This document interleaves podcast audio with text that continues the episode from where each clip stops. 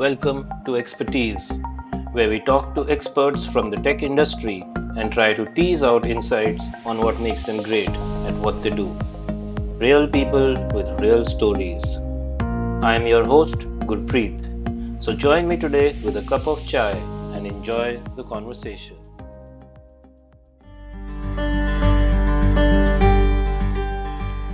Mushtaq Ahmed is a principal consultant developer and engineering leader at ThoughtWorks Pune, and he is currently working on the 30 meter telescope open source project. He is also affectionately known as the Scala Guru in ThoughtWorks.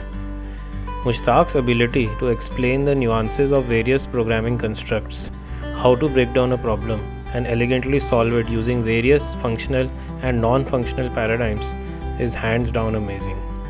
In fact, attending his talks on Scala or pairing with him has always inspired me to continually search for secrets hidden in programming language design. In this podcast, we start by discussing Mushtaq's career journey to becoming a senior coding architect and then delve into building systems for literally astronomical scale.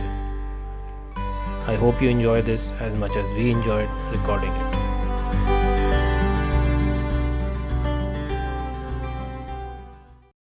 Hey Mushtaq, welcome to the show. I'm really happy to get a chance to bring you here. I've been wanting to get you on this show for quite some time, so finally we've been able to manage it.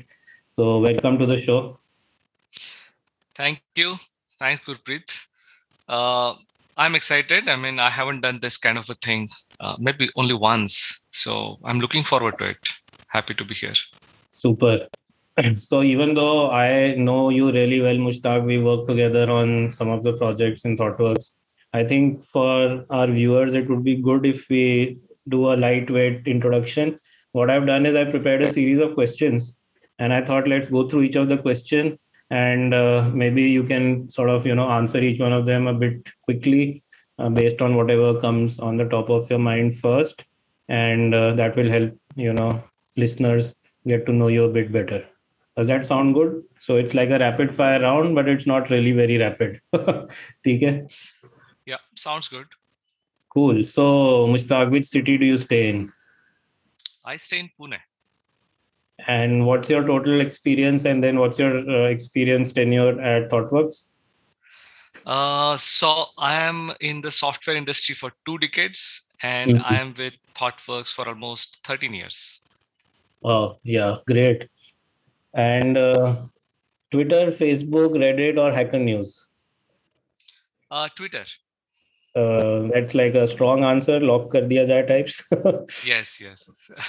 awesome. That is, I'm just I'm just answering uh, from the real data, right? So I use other things a little bit, but Twitter is like fa- by far the most used app for me. All right, great. can you describe yourself in three words? Learner, and problem solver. Those are three words. Yeah. I'm clearly speaking to a programmer. Great. uh, and what's your choice of coding environment? Uh, IntelliJ, uh, followed by code, uh, right? Uh, VS, VS code. code. Okay, awesome. and did, did this uh, choice like happen in ThoughtWorks? Oh yeah, it's uh, after joining ThoughtWorks. Before joining ThoughtWorks, the, my story was different. I was not coding as much, and uh, these tools, some of these tools did not even exist, like VS Code. uh, IntelliJ was there, but uh, but not very popular uh, in the company where I was, and Eclipse was very popular. So I knew yeah, that. that's true. I remember I've spent a long time on Eclipse actually before ThoughtWorks. True. And softwares, uh, a software that you love the most or you couldn't live without? Uh, there are many, uh, and IntelliJ again will top the list. So if you if you consider me a programmer, I mean I'm doing now a lot of non-programming stuff. But if you consider me as a programmer, then IntelliJ is like I, I will pay even if I quit ThoughtWorks, I will pay and retain that software. So that is one. And then there are a lot of other which which are always open. So like six, seven of them, like always open. Uh, I can mention some of them. Like iTerm is very very cool. I use a a, a software called fork, uh, which is uh, for for managing my Git repositories and commits and branches and stuff like that. So yeah, I see. So you're so fork fork helps you like use Git more effectively. Yeah, how I haven't used I feel before. so. I feel so. Uh, I but um, there's some people who prefer command line. There's some people who prefer their IDE like IntelliJ, and there there is me who prefer this third party tool dedicated just for for the Git, and I just love it. I mean that pattern. I I enjoy it. Great. So fork is another, and you said there are some others like iTerm that are in your list. Yes. Okay. On in terms of food, what is one food that you would not want to give up? The, the, the traditional mutton uh, curry that we Sounds- we can't eat every day because then it's a little little little boring and a little taxing on your body but yeah i think uh, every time that is the best yeah that sounds good. Sounds yummy. Um, uh, do you have a weekend hobby? uh no no not not really on the weekends in different phases i have been doing different things when i was coding heavily i used to just code over the weekend i used to look forward to weekends so that i i get um then bothering my daughters uh, with their studies or otherwise uh, these days i'm into like i'm trying to see home improvement. Uh, I, I i want to basically change few things at home and then i spend time thinking about that. So yeah different things. And maybe if i don't exercise uh, on the weekdays then weekends uh, are the other things i try to catch up. And your favorite holiday destination? uh, i would say goa. I, i've been there only like three times but yeah it's i like it. It's not that far from pune uh, i like it. And then apart from that visiting relatives uh, in my native places and spending like a day uh, at multiple places and that's that's what i i enjoy And is there a city outside India that you visited that you really, really liked and you know would like to go back and visit it?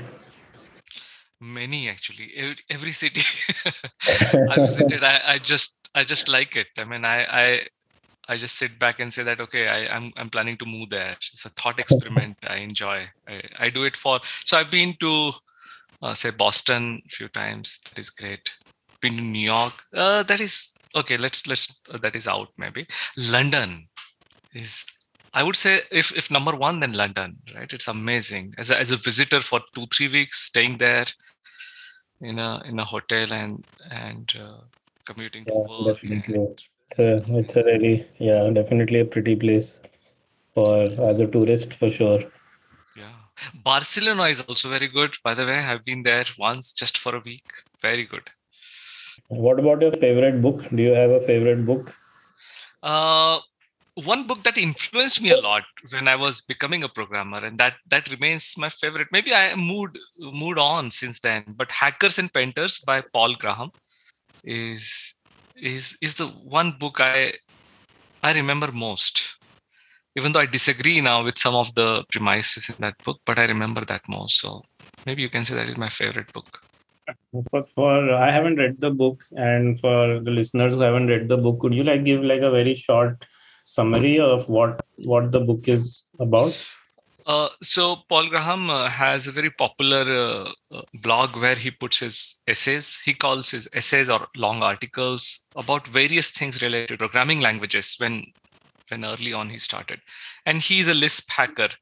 And uh, this book is a collection of those articles. Uh, so there is a common theme, which is programming languages, Lisp, um, entrepreneurship, uh, technology uh, but it's all a collection of his essays and and he's a very contrarian thinker so he will always bring out a point which is for example i i, I vividly remember uh, i think that was the title of one of the articles was uh, the things that you can think but cannot say. And he has a he has a full article on that and i was i was amused and i so it's a it's a very good book if you and and many people in the tech especially in lisp community would know about paul graham and his articles and and uh, either you read this book or read all his blogs basically that he's written so Yeah, actually, I recently read an article uh, written by Paul Graham on his blog site. It was called Maker Schedule, Manager Schedule. hmm And I found it really interesting where he was talking about how, you know, uh, for a maker, someone who's creative, like a programmer, you know, you want to break the day into halves. So, you know, first half and second half. And, and when it comes to meetings and, you know, uh, short discussions, people who are makers they prefer that they get they don't get any distraction during that half so rather than you know one hour one hour free one hour busy a maker prefers to work on the on the half day schedule. So give them the whole half day and don't distract them during that half day period. Otherwise you know they cannot basically stay productive. And i found the like really insightful. In contrary to maybe a manager who's anyways task switching and is doing relatively more tactical activities rather than potentially creative activities. Yeah yeah. Completely agree. Uh, i'm just now now thinking about it. I may, maybe my days are also like that. And especially the first half is very precious for me. I mean i wouldn't want to commit to anything. Just just to my team uh, and what we are doing within the team the tech discussions that's it. Yeah actually that is something that i think we should dive a bit deeper into as we move ahead since uh, we'll be talking about team and and you know as a tech leader taking decisions. I think maybe we'll try and touch this topic also uh, so last two questions of our you know slow rapid fire round. what is your biggest addiction? It, it, it has been changing. So Scala and programming used to be that. So let's say that is my biggest addiction. I mean, uh, thinking about Scala and ecosystem and and the implications. Uh, the intensity has gone down a little now, but yeah, that is my biggest addiction. And and to be honest, I think I'm a person with the with the with the addiction, right? Uh, so there has been a time for with coffee and now tea and uh, and some obsessive thoughts here and there. And but yeah, Scala remains to be the the most most persistent of all all of them. Yeah. Yeah, I mean that that aspect of your love for Scala is, is quite clear. I mean, it's visible within ThoughtWorks. Uh, you know, I have worked with you on a Scala project, and uh, and I think your passion for Scala and in general programming languages you know that is uh, undeniably pretty amazing and uh, inspiring actually in a way. So maybe we'll see we'll deep dive a bit into your into your career journey uh, soon. Last question. What's your favorite netflix or amazon prime or streaming show? Uh, so i i realized that i like detective shows and sherlock holmes uh, on netflix that series i think that is the best because maybe that is the first good detective series I saw. Yeah, that is my favorite. And then a couple others that you suggested, Bosch, Elementary. Awesome. Cool. So that's the end of the rapid fire round. I think uh, you did really well. uh, full marks. Uh, and maybe now it's a good time to shift to a topic that I think uh, is also really interesting. You had a you had a pretty you know unorthodox career journey to becoming a programmer. And uh, i was i was hoping maybe you could share you know like you're known in office as dr mushtaq. And the term doctor here doesn't mean phd doctor but it actually means medical doctor. So that's true right? Right. That's that's true. Uh, there was a time when i joined the software industry. I used to be very proud of that. I used to in my email signature everywhere in my card actually uh, office card i used to print doctor. Then i stopped because it used to trigger long discussions and distract uh, from any meeting. It used to be a distraction so i stopped doing that. So i don't introduce myself as doctors as a doctor now. But uh, to answer your question yes my journey is uh, a little unorthodox. I became a doctor the various reasons. I think for a middle class family uh, sense of security and then what parents convince you to do and uh, those things play a role and i that that was the reason i i became a doctor. But then i also uh, quickly realized that i don't uh, i don't I, I, knew i knew that i like physics and maths better than biology. Uh, but i didn't know that uh, i somehow hope that after joining medical college things will become very interesting. And it won't be it won't be just like a high school biology. But uh, somehow i couldn't uh, enjoy. There were a few subjects i enjoyed but but but i always felt that maybe i'm meant to do something else. Maybe something more in tech technology engineering. I don't know what it will be but i wanted to explore. And that is the reason i took a turn. I mean i did various things. I can i can talk about them if you want. Yes yes. It would be good to hear like the so where did you do your mbbs from uh, I went to I went to BJ Medical College, Pune. Oh, so okay, BJ Medical. yes, yes.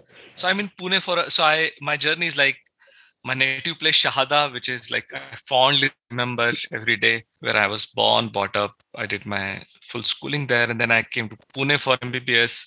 Right. And because of this situation, I I was exploring options which will allow me to exit. I mean, the one very courageous option would have been to just drop it, uh, maybe after a year or two, and then just do something else but I think many people will will understand it's not easy option because then then uh, there is so much pressure that oh you got into medical, you got into good college, you'll get a degree, at least get a degree and then do something else. So mm-hmm. I hmm. started exploring those options. What can I do with this degree? I mean, and then I found something called biomedical engineering and IIT Bombay. Uh, unfortunately, they allowed they they advertised that okay, even if you're MBBS doctor or engineer or MSc in science, all of you can come together for this interdisciplinary course and get a master's degree, MTech from IIT Bombay. And I was like, wow, this is like exit. This is my graceful exit from from uh, this mess.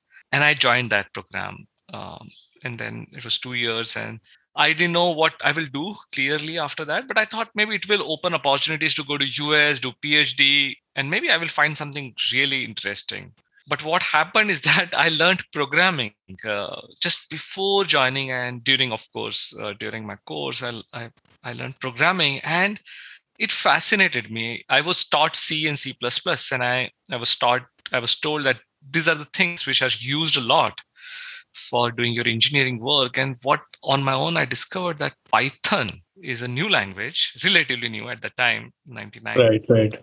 And that is like much easier for doing my task which i was planning to do. And uh, that really that that mystified me. I mean i wanted to learn programming. I knew that i'm not a programmer. I'm far behind.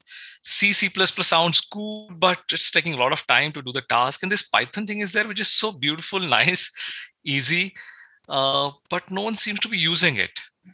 And somehow that kind of a gap right uh, in people's perception and what is available uh, and a fun a fun thing to you made me i mean that was that was the point which which made me think about programming a lot. Because i almost felt that okay there is a there is a lot easier and better options. And somehow uh, people don't adopt it just like that right? I mean so then i started evangelizing python in my hostel to computer science people in uh, his name was Sharik Rizvi. He was a he was in computer science. And I started talking to him about Python, and they used to use Scheme, I guess, in IIT Bombay for their their undergrad course. He was a BTech student in computer science. Right, right. And he said, "Yeah, I, I never heard of Python." And then I found out that Google uses Python. So I told him that you know what, Google uses Python. Later on, he joined Google, by the way, and I met him in US, and he remembered that. so so that that was my hook that was my like i got hooked to programming because of this that gap that something which fascinates me it's niche but i know there's a huge potential and it can be used to simplify things. Uh, now if you talk about python i mean now i don't do python much to be honest right? I, I moved on. But now if you think about python i mean yes it is it is really easy and it is really adopted but that time it was not. And and that was my journey into software. So so when i finished my my course i had opportunity to either pursue phd outside or uh, uh, get a software job. Uh, so i got a software job in pune where i was not hired as a programmer uh, but i was hired as a person who understands technology enough but is from life sciences domain and can help uh, uh, work as a domain expert in bioinformatics. And right. that is the job I, I did in right. for seven years. So yeah, persistent systems, right? That was your yes, first company. That was my first company. Can you talk a little bit, uh, just like a brief on uh, when you say life sciences, what what kind of work did it entail? So when when I was getting hired, I didn't have a clue I, I knew what is biomedical engineering, which is which is very broad. Uh, the way we were taught, it is like any engineering discipline applied to solve uh, life uh, medical sciences problem. Right? It's as general as that. Which means you use computers or use mechanical engineering to make processes, or you make detection of X-rays, patterns, and all that. So that is biomedical engineering for me. But when I got hired, I didn't know what is this bioinformatics in life sciences, but then I learned on the job.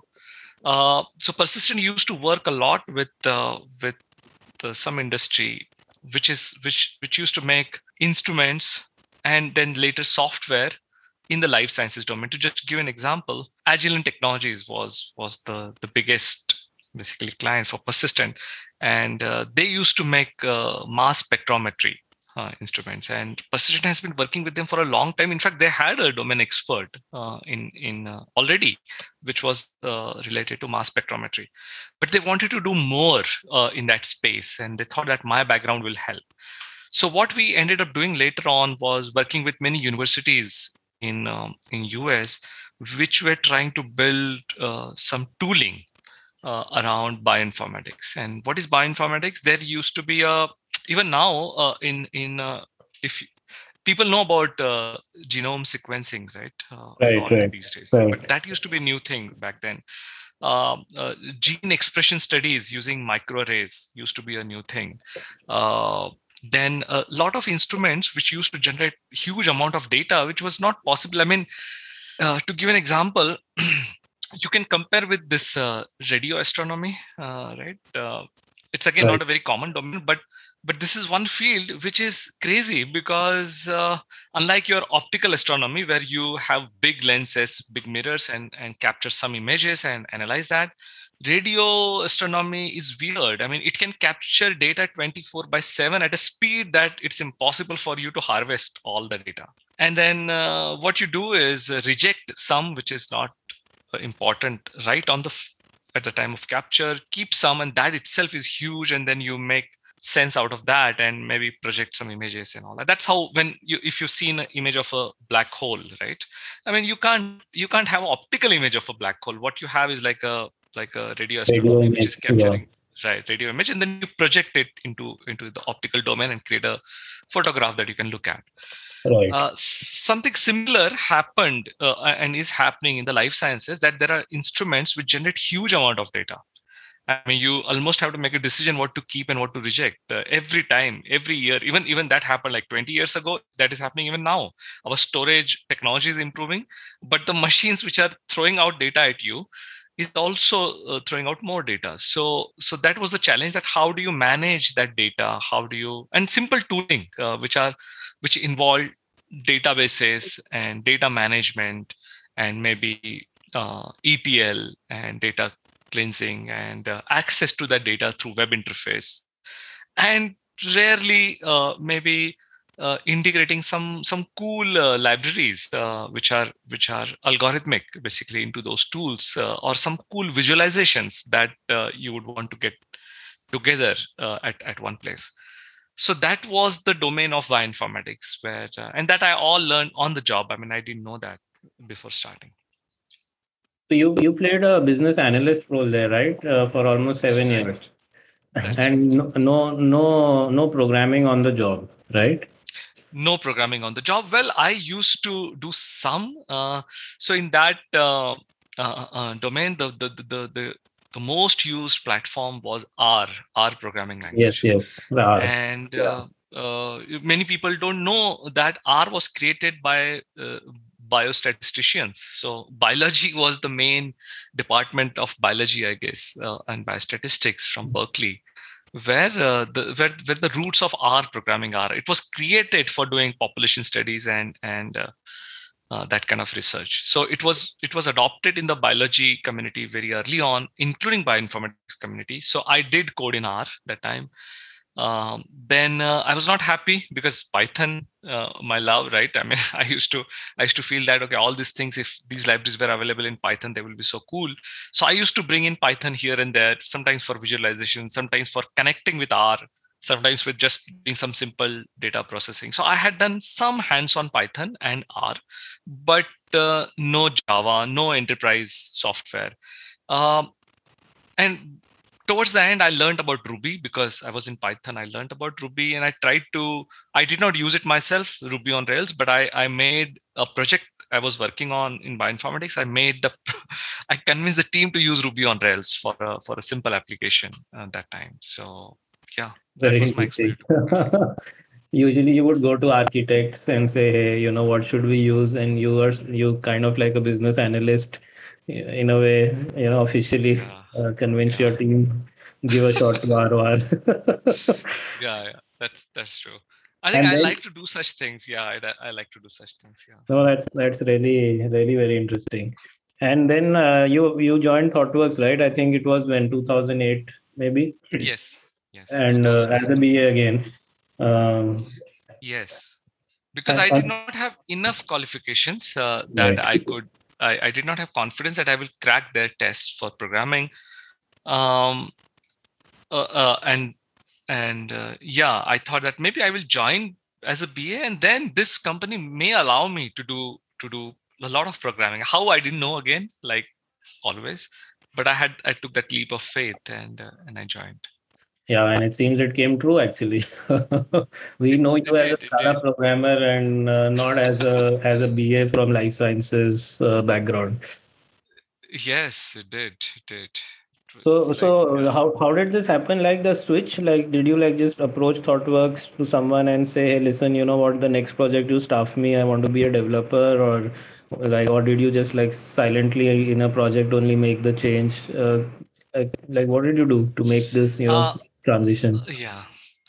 Uh, so various things right? I mean uh, various things. I it, it is like i spoken it earlier also. It's like a wishful thinking right? These are the like bouts of wishful thinking that you be a programmer. I mean, I, I, used to visualize myself doing the programming, and by then I had learned Scala. When just before I left Persistent, I started uh, learning Scala because I wanted to teach myself uh, some serious programming uh, uh, outside outside Python, and I just visualized myself that one day this language I'm mastered and I'm coding in it, and and I used to like that vision, and I didn't know what to do about it. So I used to do like random things. I mean, I used to talk about Scala to my fellow teammates because in ThoughtWorks, people talk about technology a lot.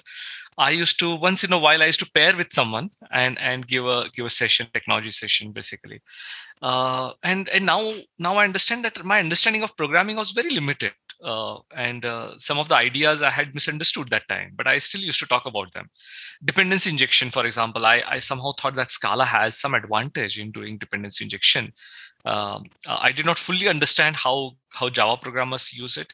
I al- almost thought that dependency injection is something like Spring or Guice, and it's a magic. Uh, but the principles were were very simple. Now I understand them, but that time I did not, and I thought that maybe Scala has a something to provide. So I was pitching. I was pitching. I used to program uh, Aman King. I pro- uh, paired with him, and and we made a presentation to the office people must have laughed but they must they, they appreciated me a lot that okay i'm making that that effort then uh, of course i used to take sessions uh, in the evenings right all all the events in thoughtworks where we we talk about technology so i used to take sessions on scala and functional programming and all that so that is how i started doing things and then i used to take bets and chances and push things like i pushed in like ruby on rails on one project so wherever i get opportunity i will try to convince people around me to to, to, to look at Scala and the ecosystem. And that made me talk to senior people uh, in, in Pune office. And then somehow, because I was talking so much and I was I was traveling to London office for my BA work, I got in touch with uh, with someone in London office basically, and uh, uh, they were starting a Scala project, uh, and they they they they heard about me. I created enough noise, let's say that, and they say that okay will you, will you be interested in helping us uh, just just just discussions? And i said okay i can do that. And then in a few months time the project i was doing came to an end and i was i was available to be assigned to a new project. And i said i somehow again wishful thinking I, I I contacted that person in London office saying that okay you you're starting now. Can I join you as a developer? That too in london. Can i travel there? And i had i had family. I have my elder daughter was born already. But i said i will travel there. Uh, and then uh, that materialized. So I, I went to london for three four months i worked with them. That was my first dev assignment full-time dev assignment and i, I enjoyed thoroughly enjoyed. The, the people helped me a lot. I used to really think that okay i know a lot about scala and that's why i can help them so i used to try. I used to make a lot of effort uh, but now i understand that yeah i was like big novice. I did not know many things about programming. Uh, well i knew scala construct but i did not know about programming principles that well but no one made me ever feel that right? I mean they you always used to say good things about me. And there are many people in thoughtworks like that or or in, in tech community i have come across. And i think that helped because that gives you that confidence and boost and and you keep floating for a while till you find your like grip right? And then uh, that changes things. So so yeah it was it was i mean uh, yeah it was like a mix i kept talking about it. I wanted to do it. And somehow it happened. I i took bets. I i asked and it happened. So let's say that. Yeah this is very very interesting actually. And i feel like you know like they say luck favors the brave. I feel like you know in your case you know luck has favored you mostly because you seem to have prepared a lot for it. You've been doing you've been doing enough so that when the opportunity potentially arises you can actually you know take it. And that seems to have helped. So it, it, i'm actually curious now because you know you didn't take like a traditional you didn't like study computer science in college and then become a programmer. Otherwise in college you know we study data structures algorithms data databases and some you know exposure to you know programming and you know assignments like you know create an editor or write a library management system like that's you know it's quite common for students to get exposed to programming like that. I was curious uh, if someone is new in their career they've just you know joined as a developer maybe done a year and a half or two or more. Um, what what would be your advice to really learning programming right? To really become good at it so that uh, you don't like go through you know coding just like a above average programmer but go through it in a way that it also gives you joy and helps you you know build uh, maybe software that others also you know look at and appreciate.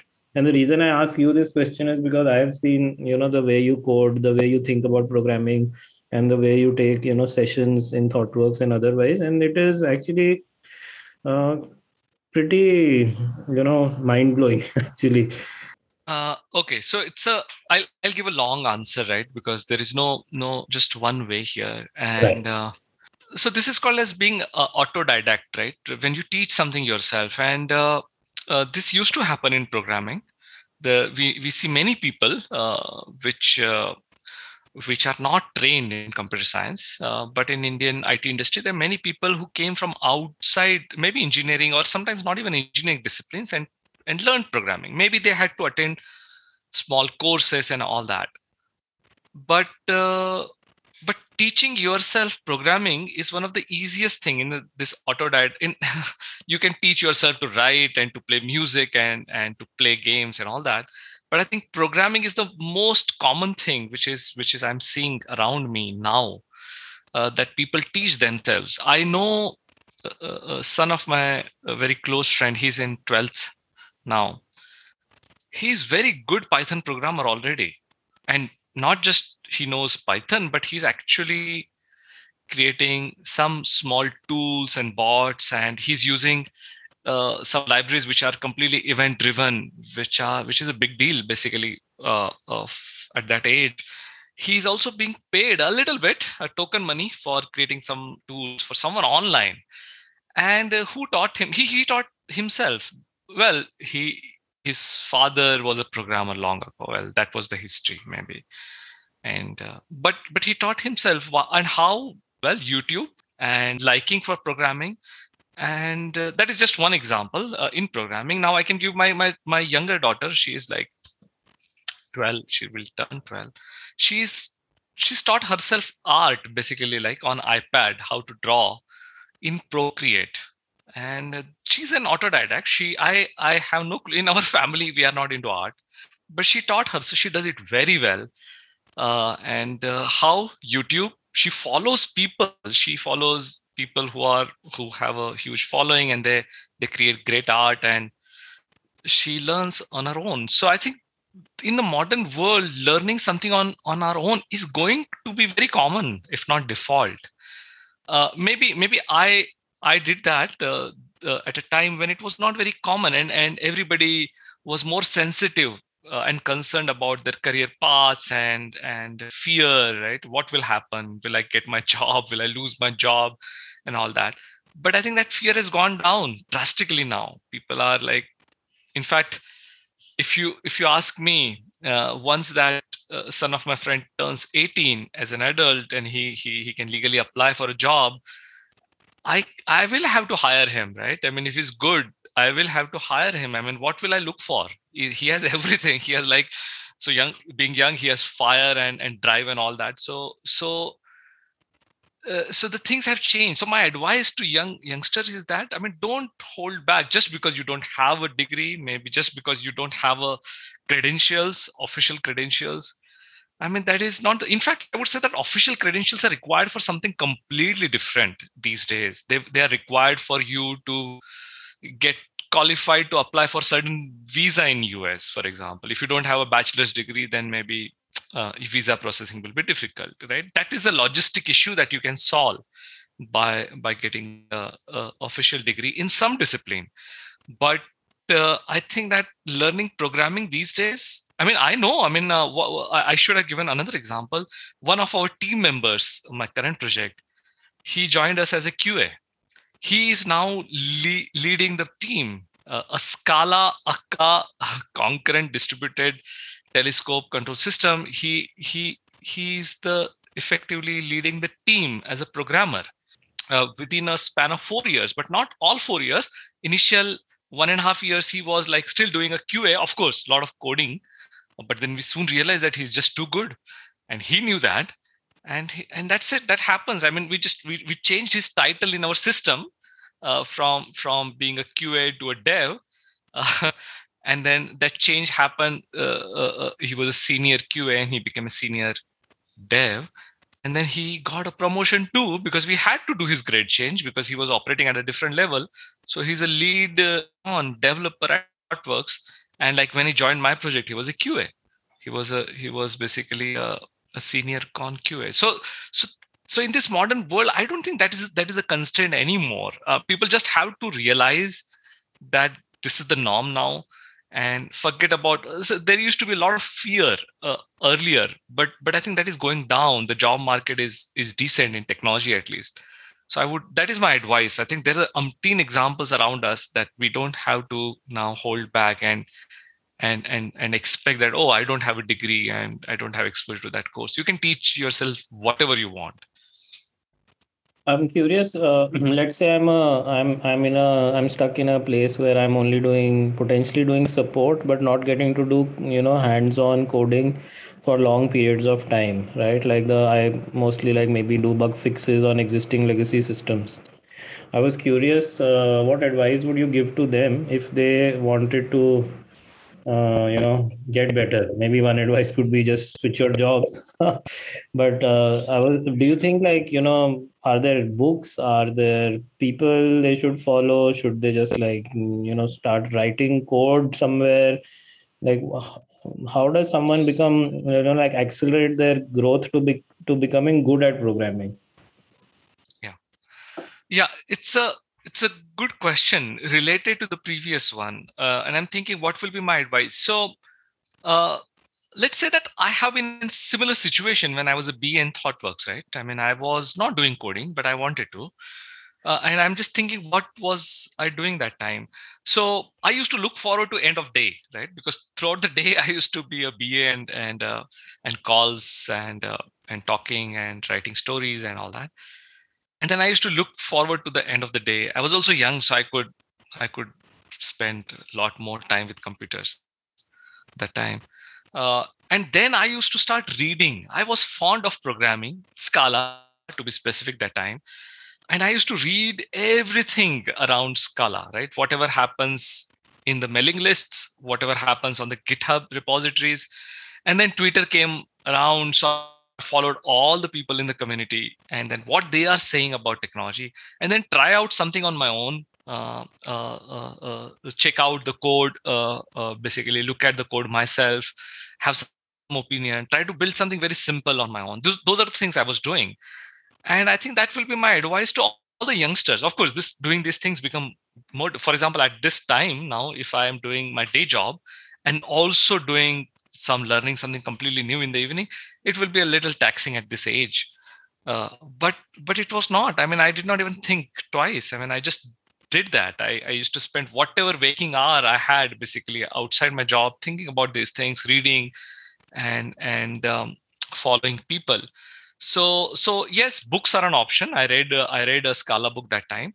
I'm realizing that youtube and this medium is a very powerful medium. You cannot underestimate it. You cannot just because something is a book and something is like video created by a youngster uh, that doesn't make a difference anymore. Maybe that video created by the youngster how to create a tiktok clone using react maybe is extremely powerful and more valuable than any book that you can read about programming. Because maybe you you are fascinated by user interfaces. You want to build something that you can see and and create apps and you're fascinated. Traditionally people felt that having a degree course training mentor uh, reading a standard book i think that's a prerequisite before you can be confident and call yourself a programmer or or for that matter any skilled title. But i i come to believe that now that is not the case. Uh, and i was giving examples of youtube is one medium but i was giving other examples that it's not only watching a training video or doing a training course. Uh, well of course that you can do now. That is that is very good. But various things are now happening uh, and i haven't tried that but this person this qa turned developer he tries uh, those things. And he tells me that there are people who keep coding throughout the day uh, for their own projects. They keep doing the screencast throughout the day and you can just sit and watch them.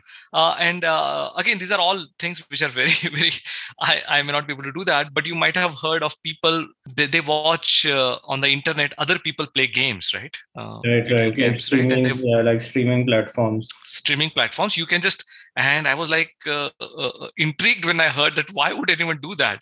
But people say that yes i mean it's a, it's a pleasure to watch good player play a game basically right? I mean that itself like, is like a it's like watching cricket. Exactly. It's like a watching cricket. And and something similar is uh, is also happening in some places about programming that some people are saying that okay this is like yeah this is my screen which is which is being streamed all the time on some twitch tv or some somewhere. And then you can come and watch me and i will maybe i will keep doing my things and you learn. I mean you see what i'm doing and maybe you will learn. It's like watching an expert like watching an artist build something by hand uh, or or an engineer build something basically a machine uh, in in the lab. And that is great. And i don't have patience at this age to do that. But this person he definitely consumes a lot of that. And he he i can see the result. He's really good. He he's really good. I, I i have no measure to evaluate him on a theoretical basis. And in fact no need to do that. But he delivers. He he we have used all these technologies that I was mentioning, apart from Scala, which is Kotlin and TypeScript and React and a lot of uh, uh, tooling around the user user uh, UI technologies. And uh, he's our main, uh, uh, basically, anchor for troubleshooting. And he does that. And how did he train? so he not only became a Scala programmer and functional programmer, but he taught himself many other things in last few years. And how did he do that? Well, books are one. Yes of course he read he reads books also.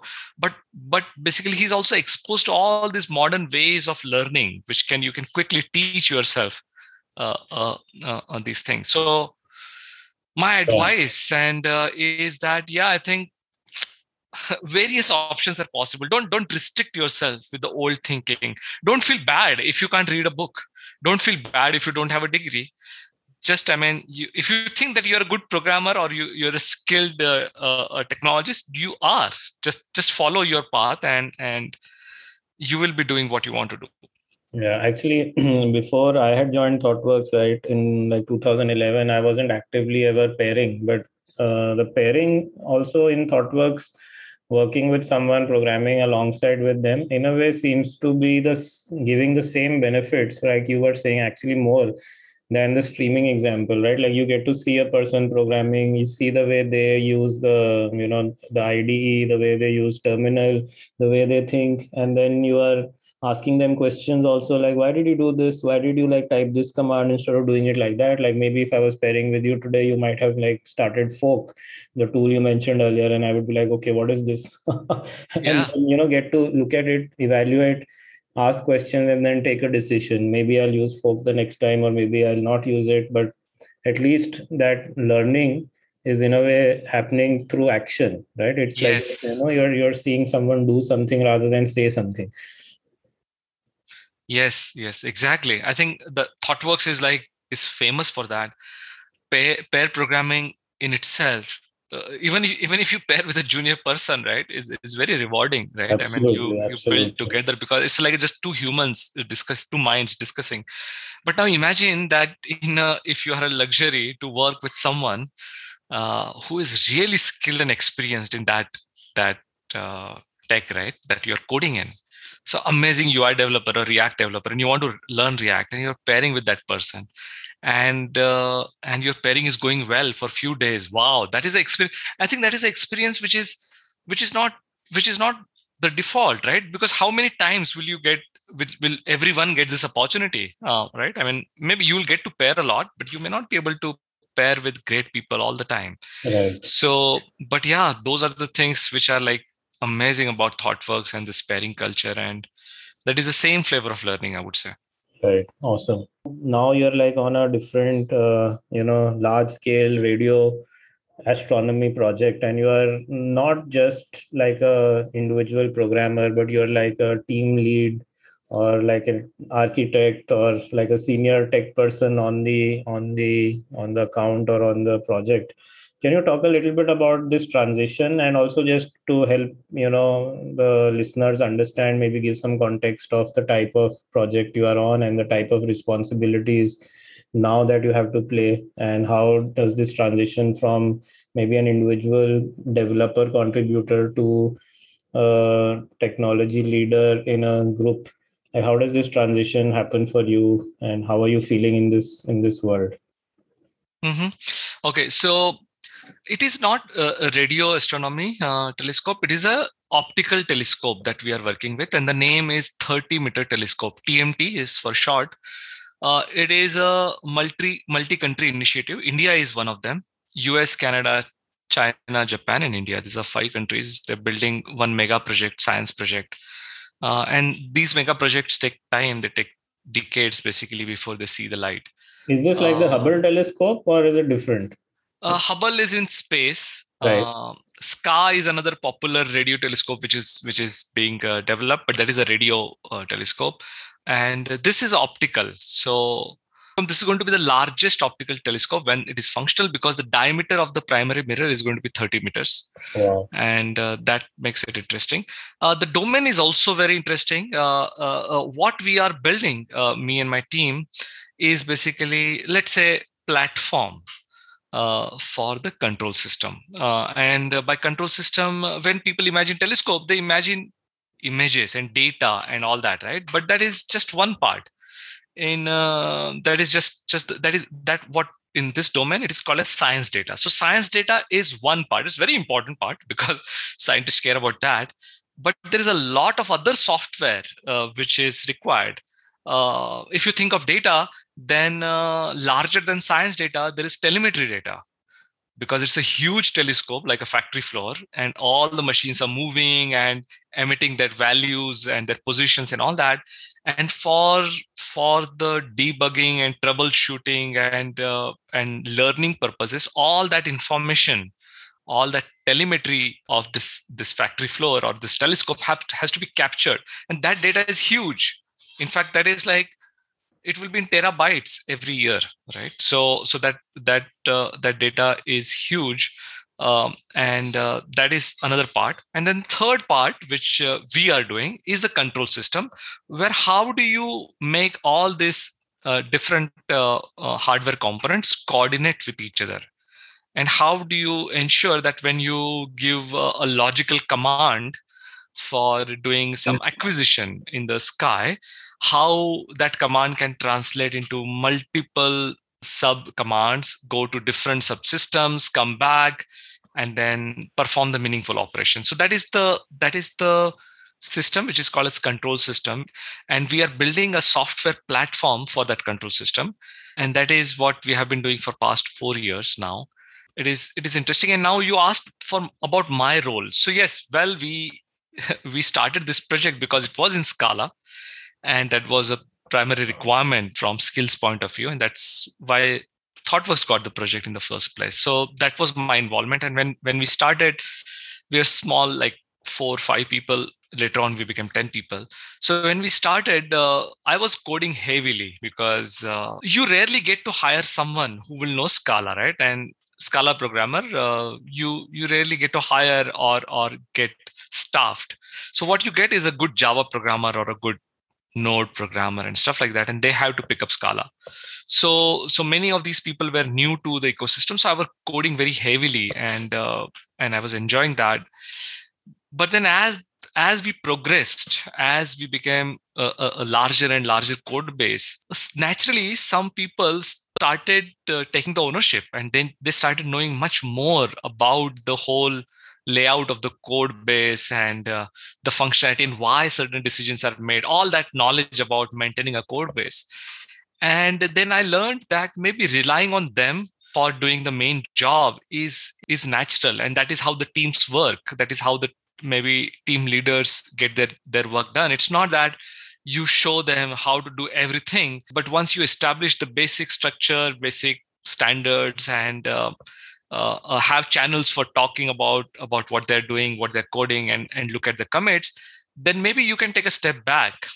Uh, what is also important is that you should be satisfied. I was when i started my coding career i did not want to think about anything but coding and i, I that is how most of the programmers feel right? They want to enjoy uh, the individual contributor role where they, they're coding building making something uh, and i would say that people should give enough time to themselves to be in that role. And then there comes a time especially in a natural progression like this that you set up something now team is so big that you can't be doing everything. And then you have to learn basically how to how to get things done uh, uh, as effectively by delegating to others. And in fact in fact it's a I, I'm enjoying that. So these days, I don't code a lot on my project. Uh, my teammates do. They're pretty good. Uh, we, we talk about their issues and what approaches they are taking uh, every day. We have a long tech huddles basically every day. I enjoy, uh, and I because of the tech familiarity, I'm able to provide very significant inputs there. So I'm happy about that. Had had this been a project in completely different technology which i did not know for example then i would uh, find myself maybe maybe not as effective. But because this is in scala akka and related ecosystem i still maintain without having to code myself i can give give the guidance. And then another thing i learned is that my learning approach used to be okay let me try this out.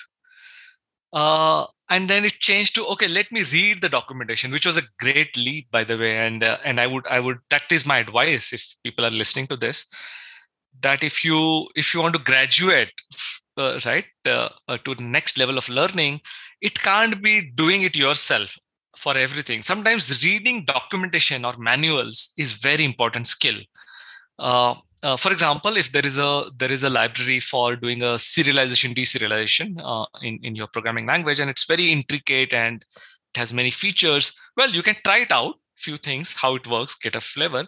But then to know that what all things are possible and what all things can be used in your project, I, I would spend time reading about it, reading everything that that has been documented, keeping a tab on all the issues in the GitHub uh, and keeping tabs on all the pull requests and what things are changing. And that gives me an idea that okay how the library is evolving what features are being added what is the purpose that creator is adding this feature in the first place can it be utilized somewhere? So that is the first level of uh, uh, uh i think jump i did in my learning. And second level is learning by by letting other people do things. For example i was uh, in the phase of our project, we wanted to uh, deal in the big data space where uh, we wanted to plan how to manage huge amount of telemetry data, uh, and we we ended up deciding on uh, Delta Lake as our architecture choice for various reasons. Now, in my earlier life, I would have tried to do it myself before I exposed the whole team to what I'm thinking but this time i did I, I, read two very critical papers that came out. Uh, one was about their architecture name. They call it uh, lake house architecture. And then one was delta lake which is one of the implementations. So i read that paper very carefully what they're trying to say. And uh, i understood the gist. I, I thought so. And then i let my team members drive the investigations right from installing it to, to setting up the data to inferring the schema to writing some queries to optimize it to measure times. I mean i did not do a single step of that. But at no point i felt uh, that okay maybe maybe they're not maybe maybe i'm uh, this is this is uh, uh, what should i say uh, I, I always felt in control. I always felt that I'm I'm learning. They're doing the right thing. If they make a mistake, I I knew that I will come to know in a day or two, right? And uh, I will be able to provide them right input where to look for. And I found that very rewarding because it suddenly scaled my learning to a new level. Now it's not only me reading the manuals, but but yes, some of that and then getting other hands my team members to do the stuff hearing from them humans which have already processed and, and did their experiments, feeding that information. And that was like, that is new. That is not very unique, by the way. I'm assuming that all tech leadership has to go through this and uh, they, they find their way of learning via others. But but for me, this this transition happened last one or two years, and and I'm enjoying that. Uh, I I feel also very comfortable right now because i used to get eh, when when when i used to program throughout i used to be very uh, like get agitated with distractions and having to do some decision making on other things which i'm not involved right now. And i used to avoid meetings. I used to avoid uh, basically doing a lot of relationship management and all that because that was all distraction. But in my new role uh, I think my new role makes me more comfortable doing the allied things around the project because because that is also important. That gives me the context. That gives me uh, this sense that okay, what is more important to do right now? What is never going to happen? What are the fears of our customer? What what where these anxieties are coming from? Uh, or maybe maybe this is a different domain telescope is a different domain uh, maybe playing the role of an interpreter that when they speak a lingo which we find like meaningless or sometimes basically wrong uh, why is that? Maybe what is their intention? What are they trying to say? How can i translate that into our modern terminologies and and choices? So that is the role i'm playing and i am enjoying that. So so this is a different phase where i never thought uh, maybe 4 years ago that i will i will enjoy not coding but but just just doing all this uh, uh, uh things uh, around that and uh, that is that is my journey. Gurpreet does that does that answer what what you're looking for? Yeah actually it's quite helpful. I was just trying to you know like list on some of the things you mentioned uh, as like a summary but it sounds like one of the things you mentioned is you know um, one way of of uh, investigating whether some library or some strategy is going to be you know the right strategy for our needs is to sit down yourself you know and prototype it like write the code yourself mm. play with it. And it has its joy right? It has the joy of of potentially you know giving you this hacker feeling of actually building something trying something out. And that that is rewarding. But uh, i feel like as you grow in career you are also sometimes want getting impatient right like you want to make bigger things happen and when you're yeah. getting this impatience of let's like you know let's make this happen at that point in time a strategy where you're digging everything can become a bottleneck right because you're yeah. like stopping yourself from moving fast because you're not being able to divide and conquer and it sounds like you're sort of saying let's let's divide the problem the big problem into smaller chunks and let's distribute it to team members who are themselves you know interested in in in trying these things out. They are capable in doing these things out and they can do that learning and come back and and say what and then you can now operate at the next level where you're taking these inputs and and and making the decision on where to move forward. And that itself is a accelerated way of learning because now you're learning about seven things parallelly from different people and working together towards decision making. Yes yes i think your summary is is pretty apt. It's like it's it's it is learning uh, but it's a it's a learning at a scale i would say. Right. Um, and that impatience that you're talking about is natural because if you are in a leadership position your job is to do the ensure that the delivery is successful overall. And you can't find yourself stuck in just one stream and then things go wrong in the in the other other places. So yeah right. i think what what yeah. you summarized is perfectly on the on the point. And then and i think the other thing you said is that this has one more advantage. I feel like it frees you up for certain other strategic work right? Like for instance talking to the client maybe understanding the domain a bit better maybe trying to figure out where are we headed in the long term what could be potential challenges that could come our way you know like do we need to start thinking of let's say a platform style strategy? So you you get a chance and some bandwidth i guess thinking time to start start like looking ahead and reading about those things and talking about those things.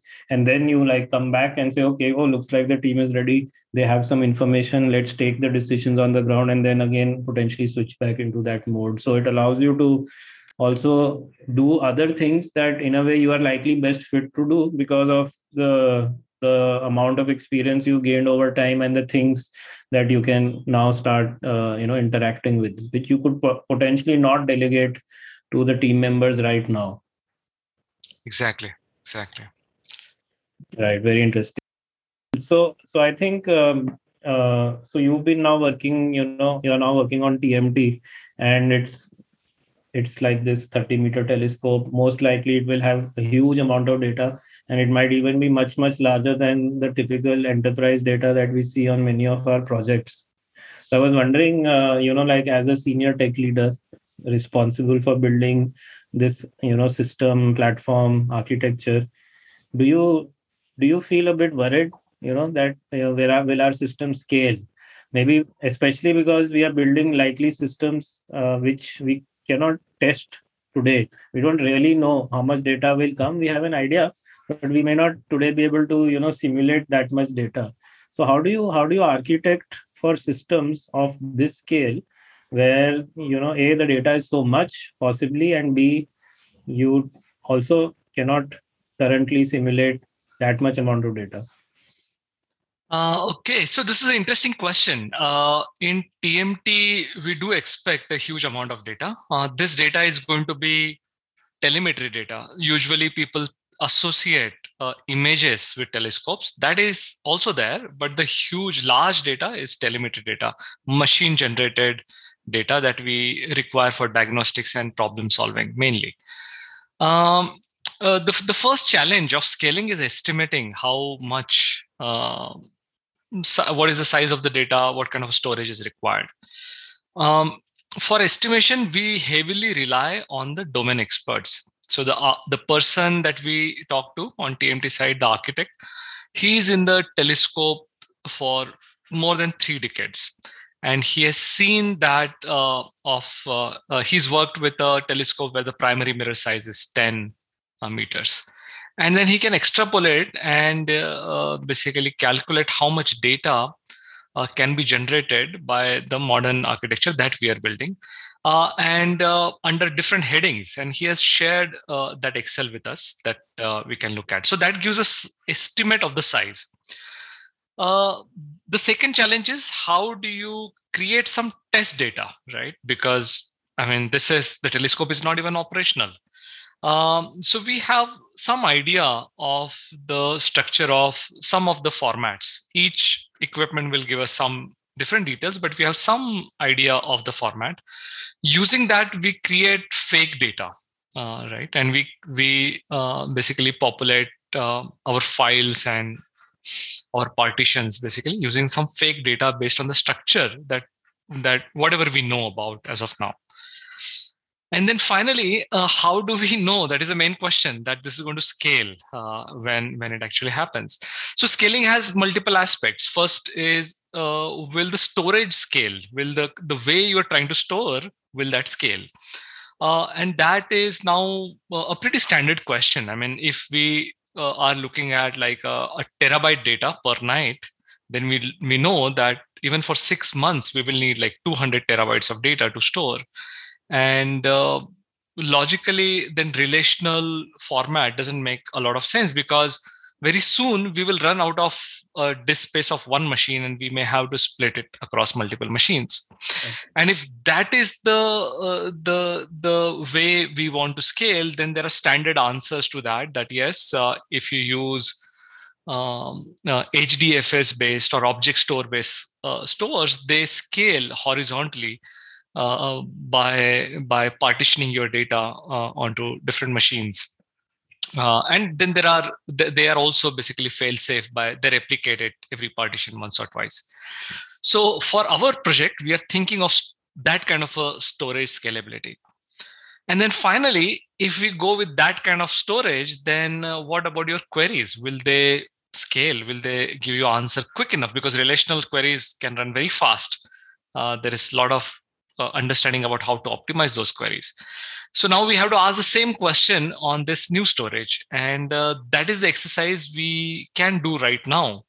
Uh, we can ask what are the possible use cases for which this data will be used. And as I said, the primary use case is diagnostic. That a night before uh, observation went and it did not come out all right. I mean, there is some problem there. So someone want to go and collect the events from generated from all the sensors in the telescope for that one hour for that two hour period. So then suddenly you know that for this particular use case even though you have terabytes of data you are going to subset it within within those two hour within that two hour window.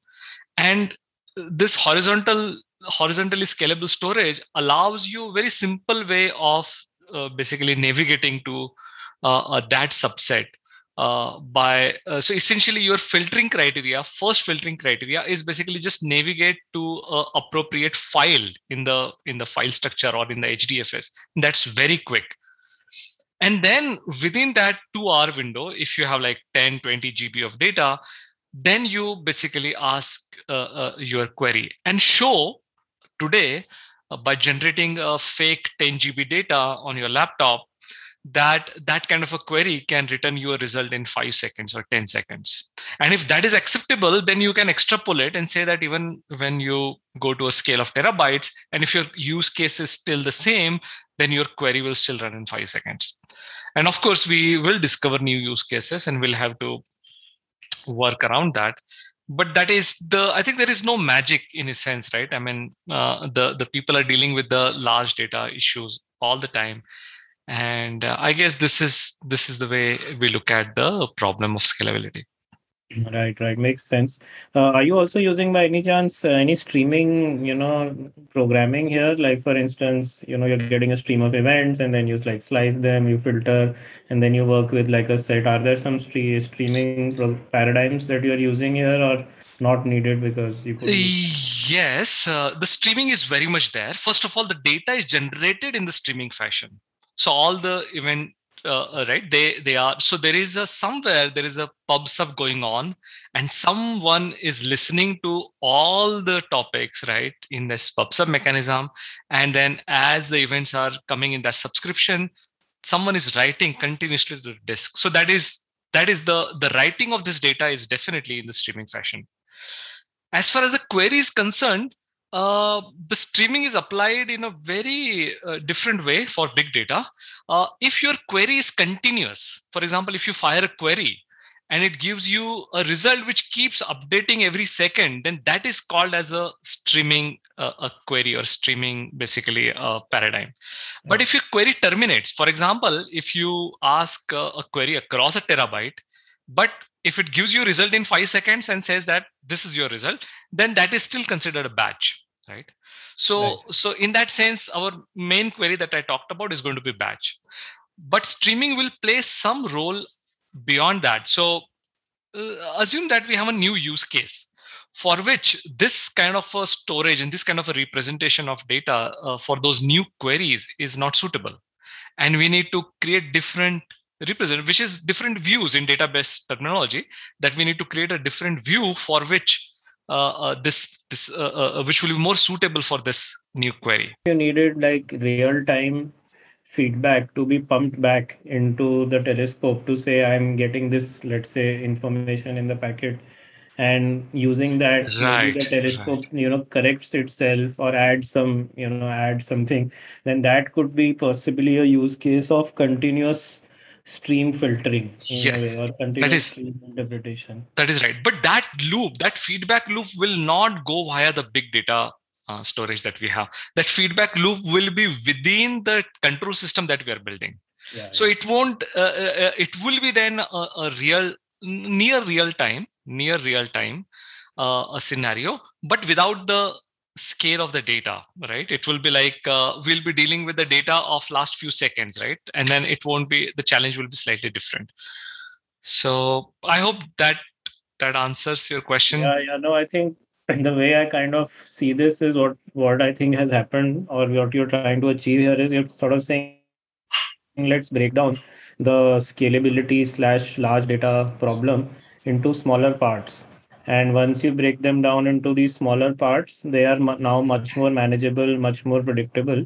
And then we can use use that breakdown uh, as a way of uh, of you know uh, managing the problem and solving the problem individually in in slightly smaller chunks than the you know huge humongous chunk that we were talking about. Yep exactly. Yeah yeah that's uh, yeah i think that that sort of makes it uh, it's like how do you eat an elephant you know bite by bite. Right. Forward. Right cool. And i think that the, the other thing is around general i guess loose coupling in the architecture right? Which is mm-hmm. about ensuring that you are potentially building your architecture in a manner that certain components can be swapped out as the context of the problem changes. Right. Right. Yeah that is that is also that is also true um, we i mean the usual usual i think that uh, the, the, the loose coupling uh, is a is a very nice principle applied right from each how you design classes to how do you design your services to how do you design your uh, uh, uh, subsystems in a in a in a architecture.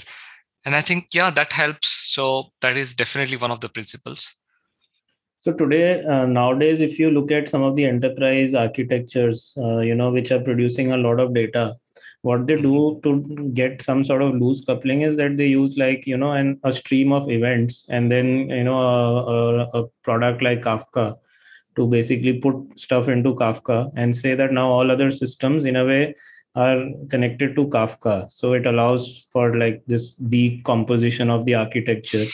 Right. And I was curious if this is something that, you know, uh, logically something that you have also looking at or implementing or thinking around these lines. Yes, we are. Uh, so uh, Kafka doesn't figure in our architecture so far, uh, but uh, we uh, as i said uh, there was another requirement for having a very low latency communication between subsystems right uh, and we adopted redis for that so the challenge there was not scale. Kafka also gives you scale not only streaming but streaming at scale. Uh, here the challenge was that we don't want to persist these events these are transient events but we want to communicate extremely efficiently with the latency around 2 to 3 milliseconds.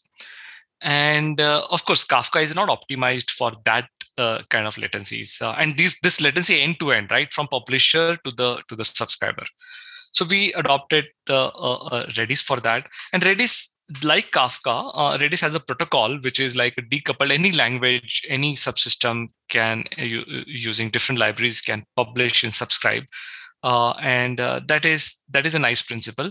Uh, in case of our our uh, uh, this lake house that we are building um, we uh, we could have considered kafka for some use cases and those use cases are like imagine that you you stored your data in certain tables uh, let's let's call them tables in your uh, this lake house uh, and you come up with a new requirement for queries which are running very inefficiently on on your current structure.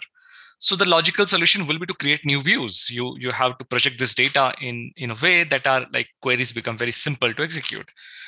So how will you do that? Well this data is continuously growing uh, so you have a, a, requirement for building a view which is like up to date right? You you you have another table which is with each event in the original table your view gets updated. That is architecture. And then people use kafka uh, uh, for doing that where where they they share the events uh, the the let's call them the CRUD events on the on the data on that queue and then listen to that and then update uh, update uh, their views uh, what we are planning to do because we chose a particular implementation which is delta lake delta lake tables have this reactivity inbuilt. You can listen like just like kafka topic you can listen right. to a delta table. Mm-hmm. it will not have the same latency. So uh, imagine that latency of kafka itself is not comparable to redis right?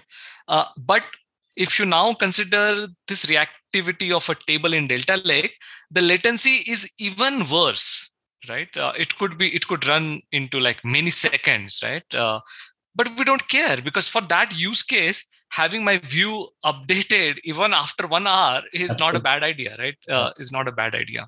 Yeah. so so yes i mean that loose coupling is a is a good idea and kafka is a very central place for that. But somehow for both the the low latency events as well as the big data we we we could get away without uh, using kafka. And one of the objectives was to minimize the the architecture pieces if we can.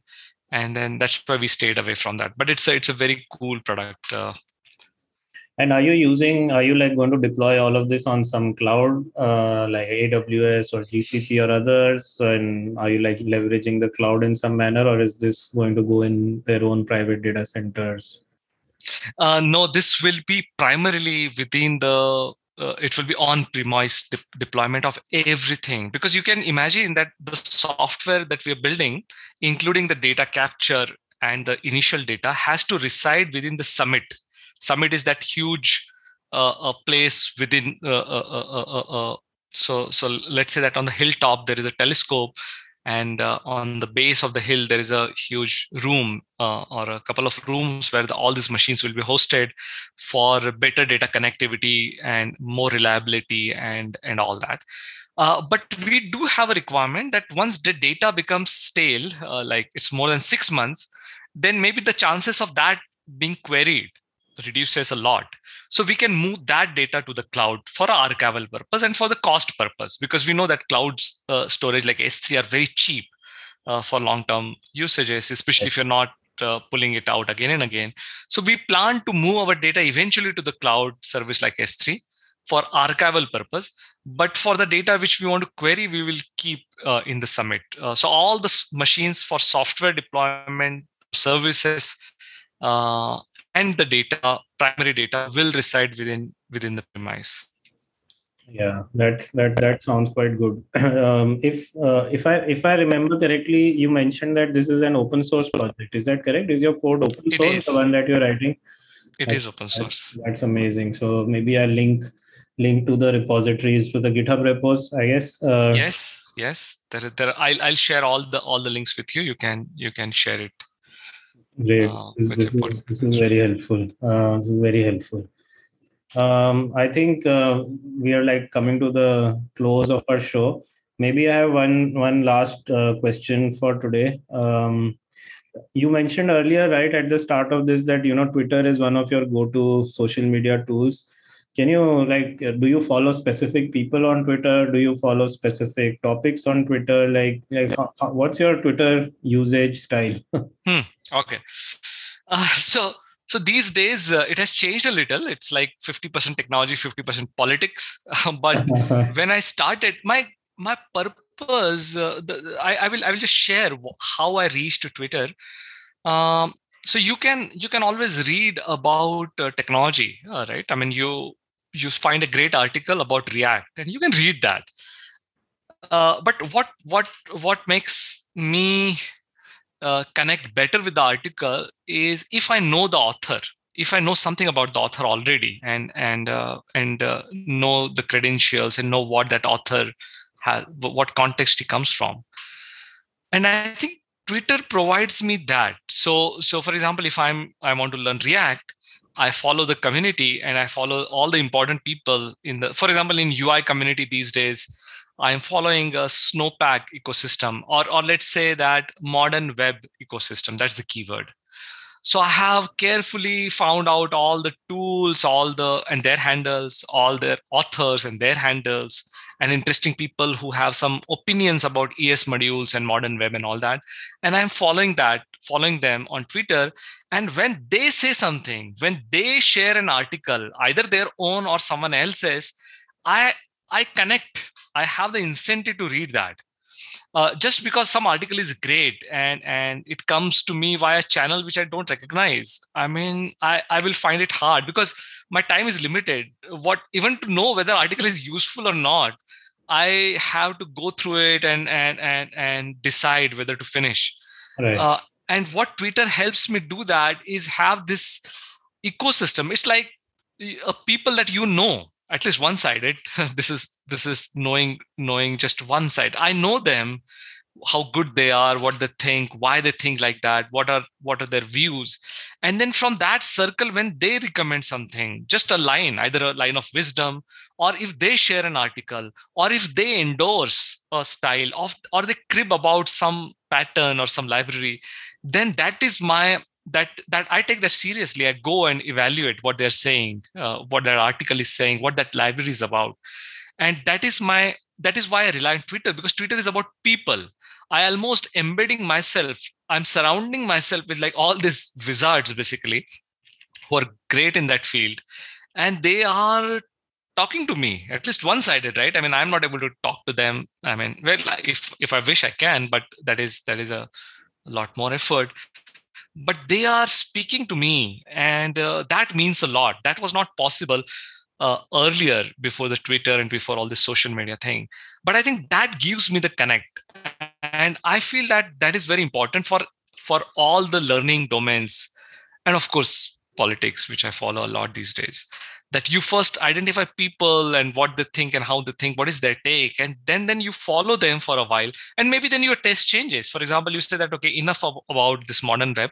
Now you want to learn about the the the big data technology or or uh, about cloud or about iot and then you follow some people around that and that network keeps expanding. It's up to you how far you want to go because it's one people will refer to the other person and then they will refer to the other people and other tools and and you know how twitter works. So very soon you will be in the thick of things and uh, you you you will feel connected with all that knowledge much better than than than uh, in comparison to it coming from uh, uh, uh somewhere else. So so that is my take on why i use twitter and how i use it that's that's very interesting. And yeah, in a way, what you're saying is you sort of follow people that you respect, follow maybe you know projects that you respect, and then the material that sort of comes from them, it kind of already is like pre-approved or pre-thought through in in a way, and that way you are kind of ensuring you are getting mostly high quality content and spending time more effectively. Right, right. That's right. Great. So, people, if if someone and you know our listeners want to reach out to you, Mushtaq, what's what's the best way to reach out to you? Is Twitter the place to interact with you? Uh, sure. My Twitter handle I can share. Mushtaq A is my Twitter handle. Great. I'll uh, add these to the show notes. Sure, sure. That is that is fine. Thank you, thank you so much, Mushtaq. This has been wonderful speaking to you. For you spending your time on a weekend, uh, you know, recording this and it's been an inspiring chat. And i'm hope we can do another one soon. Sure. I think it was a pleasure. It was it is good to talk about things i like and it's good to talk to you gurpreet. So so Great it was fun. a joy. Yeah looking forward to talking again. Thank you. Take care. Thank you. Bye bye you were listening to expertise. We hope you enjoyed the conversation Please do share your feedback and likes with us and recommendations for future topics. We would love to hear from you.